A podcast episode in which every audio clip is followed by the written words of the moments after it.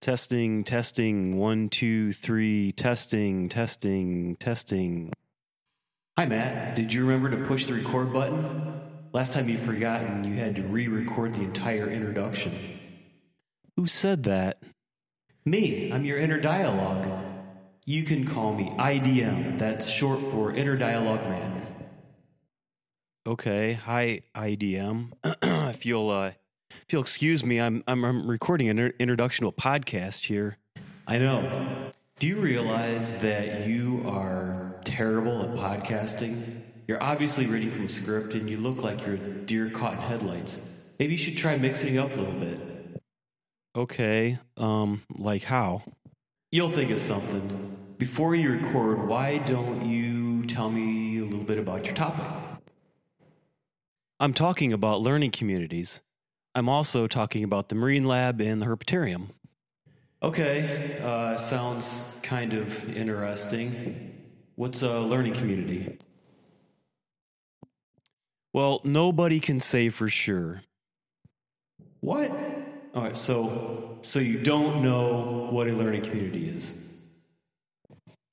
There really isn't a good clean definition that everyone can agree on, but basically it's a group of people who have common academic goals and attitudes. They have become really popular in colleges and universities in the US. There's uh, residential learning communities and there are non-residential learning communities. Hey, don't tell me, tell tell the camera. Okay, in, in residential learning communities, students live together and share common extracurricular activities. Today, we'll be talking about the non residential learning communities. According to a 1999 paper by George Washington University professor Karen Kellogg, there are five types of non residential learning communities commonly found throughout the literature. The first type are linked courses, where groups of students take the same two courses together. Usually one is content based and the other is application based. We do this at BGSU. For example, many of our freshman biology majors will take a biology course and a psychology or philosophy course together. So they see the same people in both classes and hopefully get to know each other better. The second type is called a learning cluster, where groups of students take three or four courses linked together. The third type is called freshman interest groups, which are similar to linked courses but also include a peer advising component. An upperclassman serves as a peer advisor and meets with the freshman weekly. The fourth type is called a federated learning community, where students take linked courses and a professor from a different discipline called a master learner takes the courses with the students. The master learner meets with the students regularly to discuss the courses. The fifth type is called coordinated studies, where a group of students and faculty work together on a full time block of courses, which may last an entire year. There's just five types of non residential learning communities. No, there are actually many more types of non residential learning communities.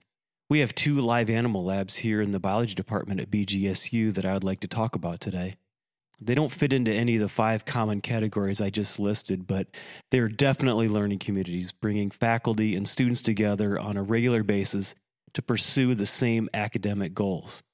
In the Marine Lab, students take care of aquariums and work on aquatic research projects. In the Herpetarium or Reptile Lab, students take care of reptiles and do reptile research projects. There are also professional learning communities where like minded professionals get together and talk about topics related to their profession. I facilitated a bunch of professional learning communities for faculty where we got together and talked about all aspects of teaching and learning. Sounds interesting, but are there any benefits to learning communities? It sounds like a complicated scheduling nightmare. Scheduling can be difficult, but there's a huge body of literature around this indicating a huge number of benefits. According to Karen Kellogg, benefits for students include increases in academic achievement, retention, motivation, intellectual development, learning, and involvement in community. Faculty can be re energized, empowered, feel valued, become more creative, and more committed to the college or university. Distinguished Syracuse University sociology professor Vincent Tinto studied student retention in learning communities. In a 1994 paper, he explains that learning communities provide a strong sense of belonging for students, and a strong sense of belonging is key to student retention in a college or university. Nice job. Looks like you found a fairly interesting topic and you've done your homework. Now quit wasting everybody's time and introduce your guest.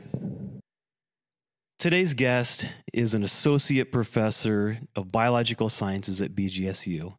She's been faculty at BGSU since 1985 and the director of the BGSU Herpetarium since 1997. Her research interests include developmental genetics, reptile and amphibian husbandry, egg incubation, as well as student engagement and attitudes. She's a good friend, colleague, and mentor. Please welcome Dr. Eileen Underwood. Welcome to the Teaching and Learning Professor, where you will find interviews of college faculty, staff, administrators, students, and alumni every week. Topics cover all aspects of formal and informal learning in higher education. The goal of this podcast is to help faculty understand the best ways to teach and for students to understand the best ways to learn. Your host is a teaching professor in the Department of Biological Sciences at Bowling Green State University. He has been faculty and the director of the BGSU Marine Lab since 1999. Now, on to the show with your host, Dr. Matthew L. Partin. All right, so welcome, Dr. Underwood. Thank you, Dr. Partin. I guess I would like to start off by asking you to talk a little bit about your background. Okay, I have a BS in biology from St. Lawrence University in upstate New York, a B, an MA in zoology from Indiana University in Bloomington, Indiana, and a PhD in molecular cell and developmental biology also from IU Bloomington.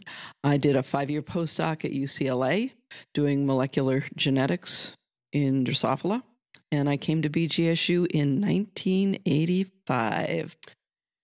Yeah, I was I was a student here uh, after that time. Mm-hmm. And, yep, and I remember you here, and uh, you worked in the genetics lab. Yep, with the fruit flies. With fruit flies up on the fourth floor.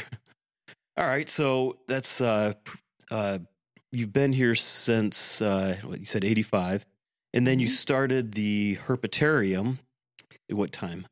Okay i went on sabbatical in 1996 and i came back from sabbatical with a fairly sizable constrictor snake collection only to find out that bowling green the city of bowling green has a no constrictor ordinance. And at that point it was kind of like oh okay well i converted a molecular genetics lab into the herpetarium Oh yeah, so, so of course no constrictors, and you have to have your cat on a leash and all kinds of other fun yes, laws. Bowling Green has some interesting animal control ordinances. You've done lots and lots and lots of learning over the years, teaching yourself how to do things. You've obviously studied formally and informally how to take care of reptiles and teaching these skills to your students on a regular basis. So I want to ask you, what is your favorite or your preferred method of learning yourself? Learning, are we talking about academic learning or are we talking about hands on learning? Both. I do them very differently. For academic learning, I read first, then try doing things, and then go back and read again to figure out what I didn't get right the first time. Repetition helps a lot. For things like working with the animals, it's been talking to people because when I started doing this, there wasn't that much written about most of the animals that we have in the herp lab. And so I made a point of, you know, talking to people who are breeders, who work with the animals regularly. And that's where I would end up getting animals for the herp lab. I also was part of the Colorado Herp Society when I was on sabbatical out in Denver. And I learned a lot out there from people who work with the animals regularly. And then I came back to Bowling Green, set up the Herp Lab, and worked through generally a small number of species to begin with. And I started offering seminars for undergraduates dealing with, you know, one semester it might be geckos, another semester it might be dragons, another semester it was snakes. And initially at the end of each semester, I would ask the class, what animal, within reason, should we add to the collection? So while this collection started out with, I believe, 25 constrictor snakes and maybe half a dozen species of lizard.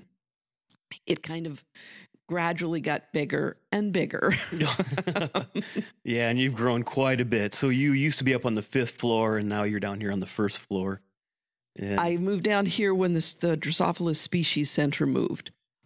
Wonderful being on the first floor because that way all of the stuff that I have to bring in. I mean, I do grocery shopping every week because a lot of our animals eat greens. We need carrots, we need sweet potatoes, normal people food. I buy 20 rolls of paper towels a week. Um, and it's just more convenient to just park in the loading dock and bring the stuff in for students to be able to use. Oh, right. I'm sure. Yeah. For academic learning, you prefer to read first and then read again and then keep reading. And I'm the same way. I, I, I, I like to read everything I can about a topic first, and then I start asking questions. To, you know, I'll find experts and start asking questions. I'm not sure that I read everything I can first. I try and find something that's relatively simple. Generally, you know, kind of like books like Dummies for right, whatever. Right. Um, I look at those first, and then I find doing something first. Trying, you know, once I've I've done the basic reading, so I know how what not to do. Then I try working it out, hands-on stuff, and then I go back and look up and see, okay, this worked, this didn't work. What can I find in the literature that supports what I'm trying to do? As I said, a number of the species over the years that we have worked with in the herp lab, there wasn't much out there on. I can remember, oh, probably when I first moved downstairs. And initially, the herp lab was up on the fourth lab, fourth floor. I was up there for several years and then moved down here.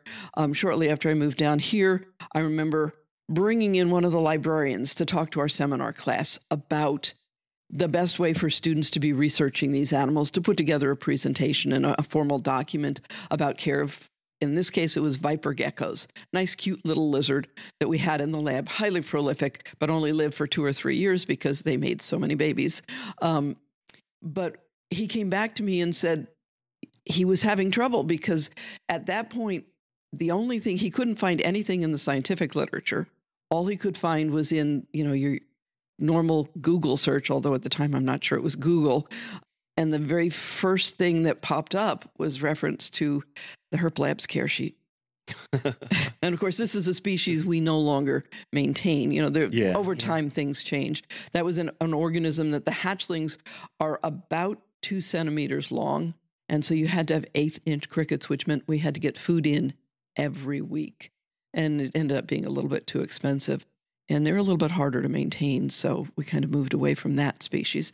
And again, you know, as we go through phases in the lab, and a lot part is what the students want to work with. So you kind of let the students, you give them a little bit of autonomy in what you guys, what they want to study and what directions they would like to.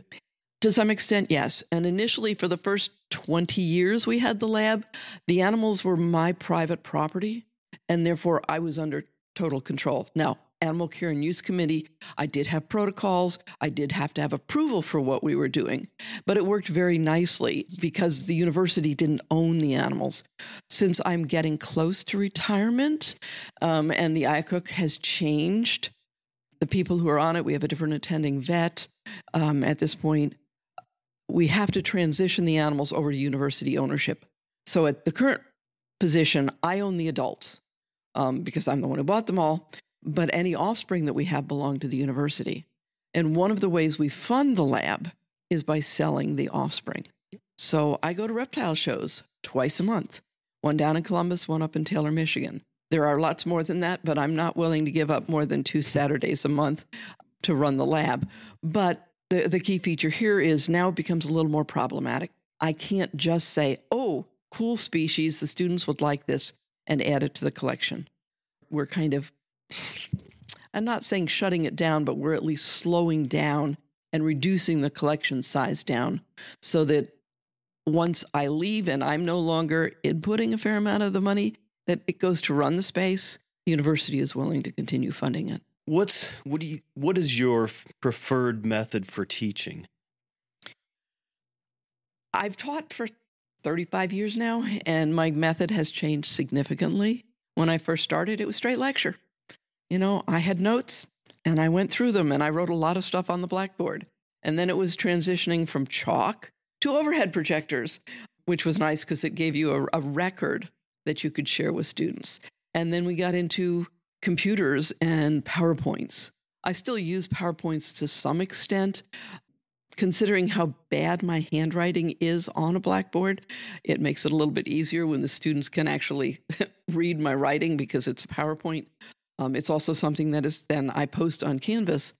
But I've gotten away from that. Most of the large lectures that I have, introductory biology, I use undergraduate learning assistants, and they've made all the difference in the world. Now, it's funny to read student evaluations at the end of the semester. About half of the kids wish we'd done more in class activities, and the other half wished I did more straight lecture. You're right. I try to do a mixture of the two. Um, I do a lot of case studies since a large number of students who take Biology 2050 are going into nursing or one of the health science professions, pre med, pre vet. I like for them to see why it is important applications of what they're learning so that hopefully they'll actually retain it a little bit better. The frustrating part is students really need to learn to scan the book, at least browse through the chapter before coming to class. That gets their brain thinking about the types of material that they're going to be presented with. Then actually take notes. It's very frustrating. And yes, I love to think that, yes, I'm in, and engaging enough that people just want to hear what I say. But the reality is, if you're going to retain what you're learning, have a piece of paper in front of you. Even if you just write an occasional word down, it actually helps you maintain focus on what's going on. And then after class, they need to go back and look at the book again and fill in any of the gaps. We do need to make sure students realize that it's not high school anymore. You're not getting all of the material, 80% of what you need to do isn't during class time. You're expected for every one hour of class to put in two to three hours of study time. Don't put it all off until two days before the exam. You know, learn regularly. And I realize that there are some students who do this automatically, and there's a lot of students, really bright students, who never had to do this in high school, and therefore they struggle when they first get to college. You're you're uh, known here in the department as an active learning teacher. You do lots of activities in your courses, and as you mentioned, you use learning assistants. Could you define learning assistants? I'm going to have an episode later. I'm going to get Dr. Sermon here to talk about Okay. that, but you give a just a brief, brief one. Okay, undergraduate learning assistants, or what we call LAs, are students who've taken the course and done well in the course and are willing to come back into the classroom. They're in lecture all the time. They're assigned in my classes three groups of six students so that when we do in class activities, they have 15 to 18 students that they're in charge of. You know, so that, and the, the key feature, and I know this is frustrating for students in the class, the first couple activities we do, the LAs aren't supposed to give answers, not direct answers when a student asks a question. They answer a question with a guiding question So, like Yoda, like Yoda. The idea being that it helps students realize what they need to know on their own. And that makes a big difference.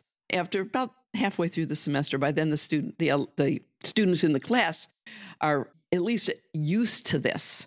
So that that, you know, and I've had someone say, Yeah, I know you can't answer, but how are you going to direct me on this one?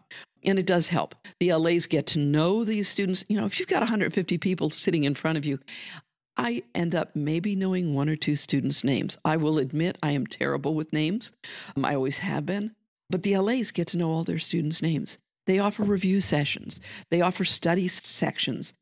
They help organize the class. They they let me know when something I've proposed to put on an exam isn't something that they think any of the students taking the class will understand or remember, and therefore we modify things. And so they've had experience in the classroom and yet they're helping direct the activities. you used to teach primarily just traditional lectures. So you'd stand Yes. up front of the class in these large lecture halls with 200 students and just go through the notes Yep. and the in order of the book. Which is, you know, that, I I have to admit that's how I started out as well. It's comfortable, it's much easier. You're prepared. You Yes. are in charge of the whole lecture. and it's very easy to control the pace of the course. when you're in in active learning mode, controlling can be challenging. Sometimes it takes longer. Other times you whip through the material and it's like, "Oh, what am I going to do next?" I'll admit I have a full schedule that is not what the students see, it's what I'm planning on doing And it includes notes like, I'm giving an exam on Monday, and I need to make sure before they take the exam that they know, okay, for Wednesday's class, there's 30 minutes worth of videos that they have to watch and take an online quiz, you know, just to get them so that they're prepared um, those type things actually come prepared for class because they've had to answer something in advance. So you found that your active learning sessions go a lot better if your students come prepared. And in order for them to make Oh, sure that they are prepared, you quiz them. That makes Yeah. sense. It's not just because you're mean and you want to see them suffer taking a quiz. Or No, and you can, it's really kind of funny because you can tell the kids who've done the reading or watched the videos because they're finished in two or three minutes. You know, they're not hard quizzes, questions. They're, they're, right. if you've watched it, the answers are right there. And especially when it's a take home thing they do before they come to class, they can look up the answers right in front of them. Now, one of the things I will say is cell phones. I'm sure a lot of people will address this Right. in your various things. There are times when I will say in class, it's a cell phone free day. Put them away. I don't even want to see them on the desktop. And I've told my LAs, unfortunately, this has become a problem in past semesters. So I start out right from the start saying, okay, on a cell phone free day, if your LAs see you on your phone, they confiscate the phone, put it on the desk up front, and you can get it at the end of class. Now, having said that, I've not had a problem since then. I've, you know, they students get one warning. They get a tap on the shoulder. And especially if I'm the one walking around and see them on their cell phone, right. you know, it's like, okay, busted. You know, you do it again, we take the phone. It interrupts your train of thought. I find myself, if I have to, I never brought a cell phone to class before. Now that we, if I have to get on Canvas, I have to have the cell phone for dual authentication. It's very frustrating, but my cell phone has to come with me. But it's always on silent and it gets put away afterwards. It is distracting. And if you break your train of thought, even if it's just, oh, I want to answer, respond to this text real quick. No, you've broken your train of thought and it's hard to get it back again. And it makes a big difference. And for those of you in large lecture halls, please be aware the cell phone in your lap is generally right at eye level for the faculty member.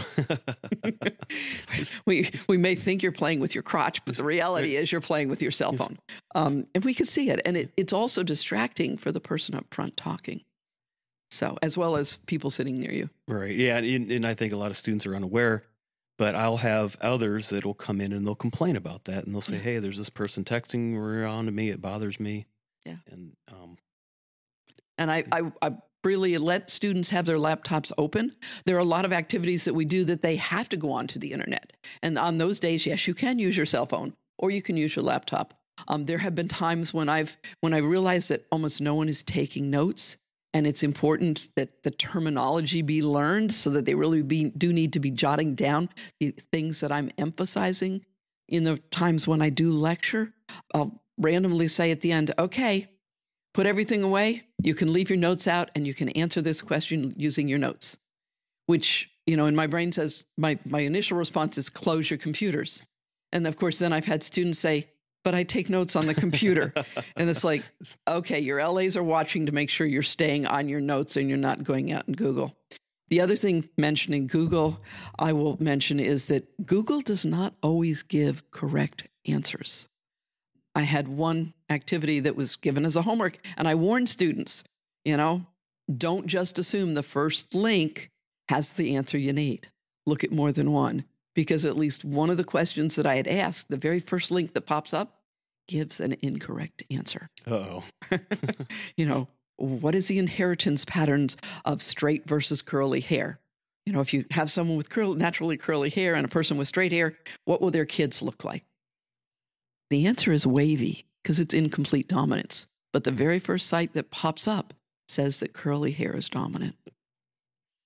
So it sounds like active learning is a whole lot more work than your traditional lecture type course.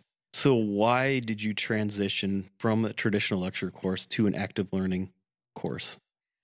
Okay, I, I must admit, I've been doing it since 2012, and I did it gradually, but I noticed that the students did better on tests. I could give the exact same test and compare scores from one year one semester to the next. And the units that when I had added the active learning, they were between 10 and 15% higher averages. No, that's that's significant. Yeah, that's significant. Yeah. So I I had many fewer students getting D's or F's. Now I still have some. The people who don't come to class, well, you know, we do case studies. You need to know the material that's in the case study. The case study is not in the book. It reflects back on what the book's material is. But if you're not there, you're not going to know. Even if I post what I can of the case study on Canvas for the students to look at, they're not going to be able to answer those questions. Right. Back to the herpetarium. The what pri- what's the primary purpose or function of the herpetarium? It depends who I'm talking to. if I'm talking to parents of students during preview days, there's multiple layers of it. Um, when I'm talking to myself, it's man, to give the students a place to have fun, to learn about the animals, to learn how to take care of them. Um, one of the things that, that comes up if you've got three dozen people working in a small space, you know, yes, people are in and out, working on different things, different animals. They're assigned different animals. They learn different things about the animals, but they're not only learning about the animals, but they're learning about how to get along with people. We jokingly say the herpetarium is a family, and my response is generally, yeah, you have squabbles just like you do between brothers and sisters, and that that does happen. Okay, now that we have video again, um, the Herp Lab has multiple functions, and I can't say what its primary function is. It provides students a place to hang out together. It provides them with knowledge, hands on experience working with the animals. It provides them with the opportunity to learn how to interact with bunches of different people. We have a large diversity of people that work in the lab. Um, at most, we can have three dozen people at a, at a time. Well, not at one time, but per semester. Um, one semester, I tried letting everybody in who wanted to be in. We had 50 people, and they were tripping over each other. There were Oh, times yeah, when, because can- people have to be able to come in when they're not in class to do their Right. assigned duties. We do have a large number of people who, even if they're not working in the lab that semester, they'll pop in periodically and just hang out. Part of what we do is maintain animals used to being handled gently, appropriately, so that when we do the school presentations on Thursday mornings with the bio lab tours, the animals are cool with being handled by school kids. Um, and one of the ways of doing that is, unlike fish, which swim around regardless, um, we need to make sure that the animals are used to being handled. Um, when we do the school presentations, yes, there's always a volunteer who's been trained, watching to make sure that the kids are holding them properly and not not causing problems. But we also want the animals to be relaxed in those situations. And so there'll be times when people will simply come in and, oh, I got 15 minutes before my next class. Let me hold a ball python. Yeah, and so and so I I'll bring lots of school groups in to see the marine lab, and you know, and the reason they're here is they oh yeah, there's this marine lab we heard about, but uh, I I would say that every single school group that comes through, it's it's the herp lab that steals the show. You know, you got lizards jumping on people's faces, and now, not on the, well, yeah, they do occasionally jump on the face. Um, not very often. They do jump and they startle people. But yeah, it, the fact that it is hand, literally hands on, that the kids can hold stuff. I mean, the zoo is wonderful. They've got some great things, but generally, you don't get to hold. You can hear talks about them. You can see them demonstrate. You can look at them in their cages.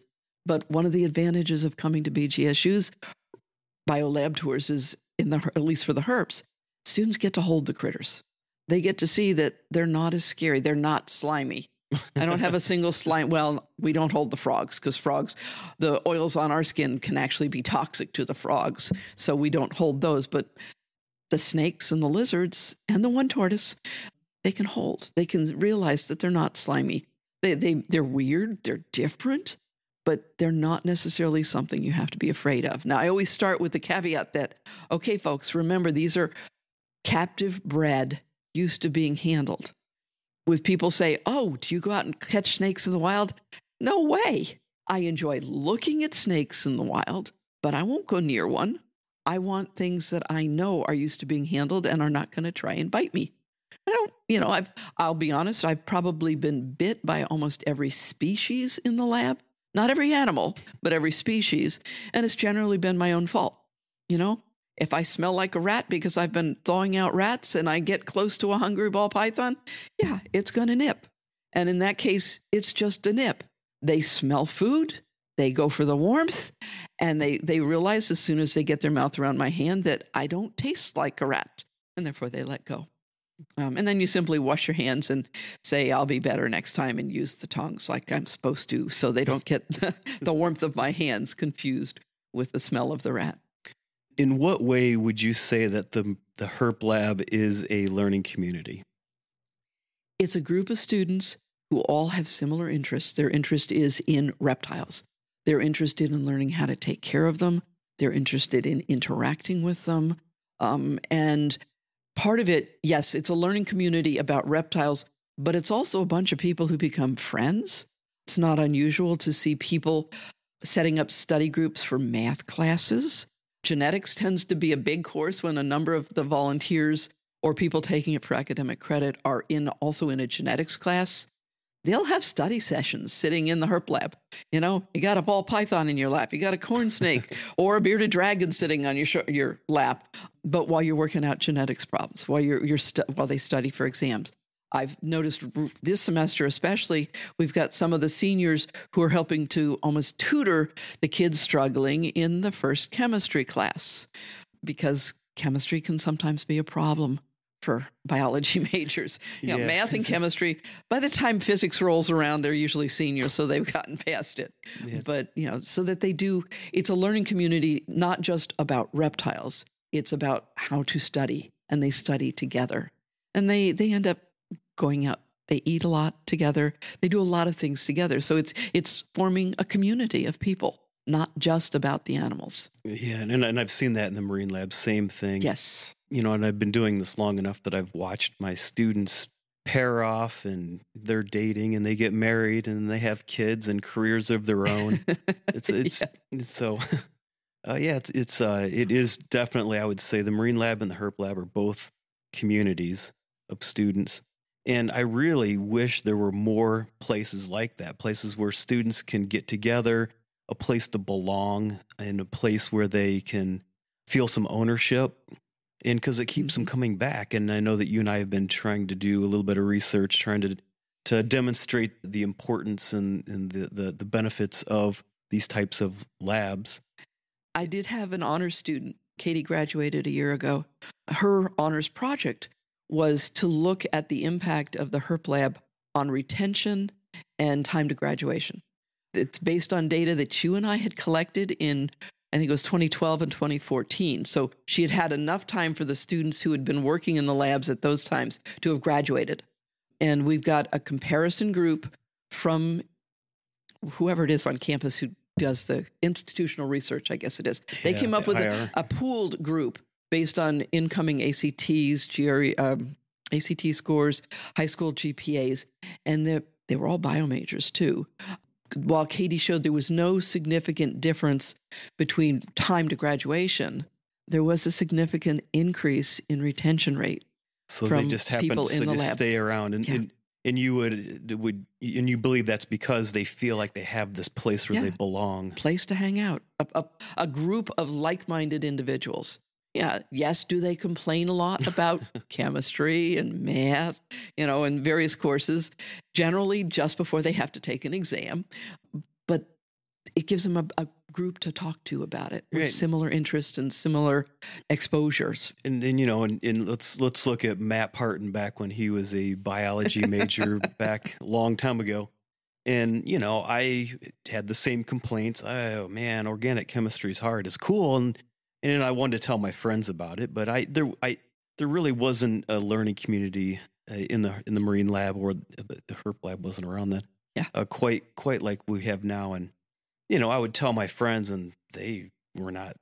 Some of them weren't even in college. Some of them they were majoring in other things, and they they they they didn't. I don't think they really related uh, to my complaints about organic chemistry and calculus and Yeah. some of the courses. One of the things I've noticed with the HERP lab, and I'm not sure if you have it in the Marine lab, is not all of the people, now, most of the people are bio majors, Right. but not all of them are. hmm I have a number of people who are art majors. Mhm. Um, I also have a number of, this semester, I have a couple students who are bio majors, but glass blowing minors.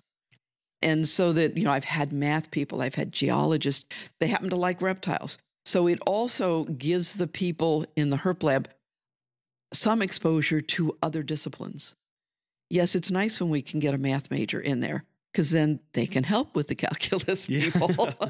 yeah, we uh, we'll get some of those in the marine lab. And actually, for a number of years, we had a business major who was the treasurer of the Marine Biology Association. that So works well. money guy. yeah. I've had one business major, but we don't get that many from business. But yeah, so it's, I think it's a good experience for the students. Sometimes I like to liken it to in high school, people were in marching band, hmm and marching band was a family. Right. And the HERP lab, the Marine lab, people, when they come to BGSU, yes, I know that there are some students who come and they still take part in marching band, and it has a similar influence. But the Marine lab and the HERP lab serve a similar purpose. Yes, you may be coming to an institution with what do we have, 15, 18,000 students, Right, undergrads, Right. But you're interacting with a small group. So it's it's like you're a small college, not really a college, but it's a smaller group in a large campus. So it gives you a, a place to belong and not to feel left Right. just out in the ozone. in, in, uh, it gives them an identity. So I am a herp person, or I'm a marine lab Marine lab. person. And we have a lot of people who end up doing both. Right. Yes, there's a lot. And then when they leave, they they look for many of them look for jobs in animal husbandry or Or teaching zoos or education, zoos or aquariums. And yeah, it's fun to see where they go. Because the, the the student, the honor student I mentioned mm, who did the analysis of the impact of the HERP lab is currently working up at the Toledo Zoo. She's in charge of the insects for part of the museum up there. Oh, okay. Right. So, So, yeah, she's so now an entomologist. She's an entomologist, yes. All right. Well, Eileen, thank you very, very much for coming out here and doing this interview with me. Okay. Well, And- encourage your students to come visit the HERP lab. Absolutely, I and will. Say hi. And anybody that happens to be listening to this podcast, please come visit Dr. Underwood's Herpetarium. The HERP lab is open Monday through Friday from 9 to 5. That way, we will always have someone in the lab who can show people around. All right. Thank you. Thanks for listening to the Teaching and Learning Professor with Dr. Matthew L. Partin. If you like our show and want to know more, check out his webpage at blogs.bgsu.edu slash teaching and learning professor. And please leave a review on iTunes, TuneIn, Google, Spotify, Stitcher, or wherever you retrieve your podcasts.